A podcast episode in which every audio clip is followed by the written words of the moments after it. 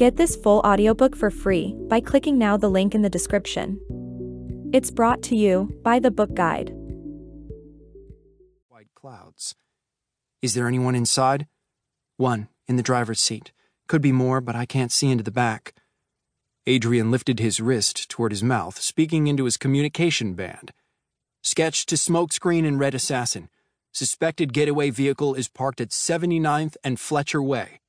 Set your stations to the south and east escape routes. Still waiting on internal recon from Monarch. Roger that. Oscar's voice crackled back at him. We're on the move. Adrian tapped his fingers against the rooftop ledge, wishing the back entrance to the hospital had better lighting. There were six street lamps, but three of them were burned out. Shouldn't someone have taken care of those? Can I see? he asked. Nova held the binoculars out of his reach. Get your own pair. Though he wanted to be irritated with the response, he couldn't help a twitch of a smile.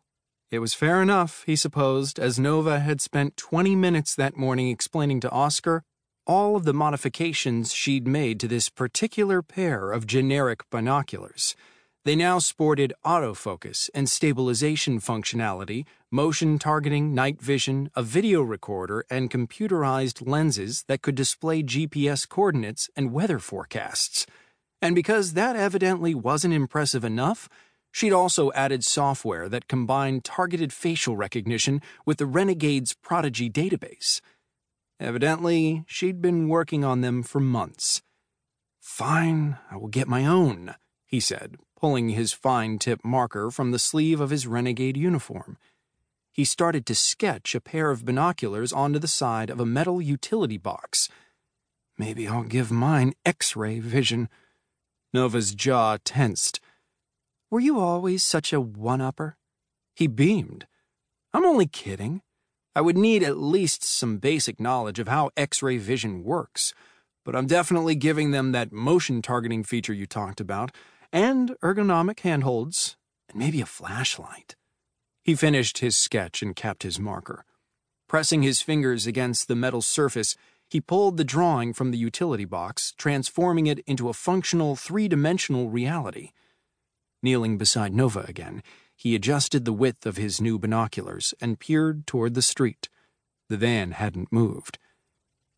There's Danna, said Nova.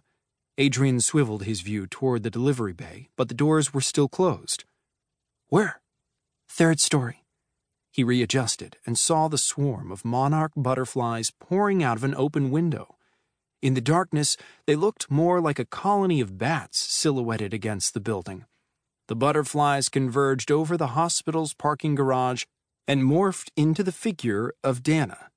The communication band buzzed. They're heading out now, came Danna's voice. Six altogether. Seven with the driver, Nova corrected as the van pulled forward.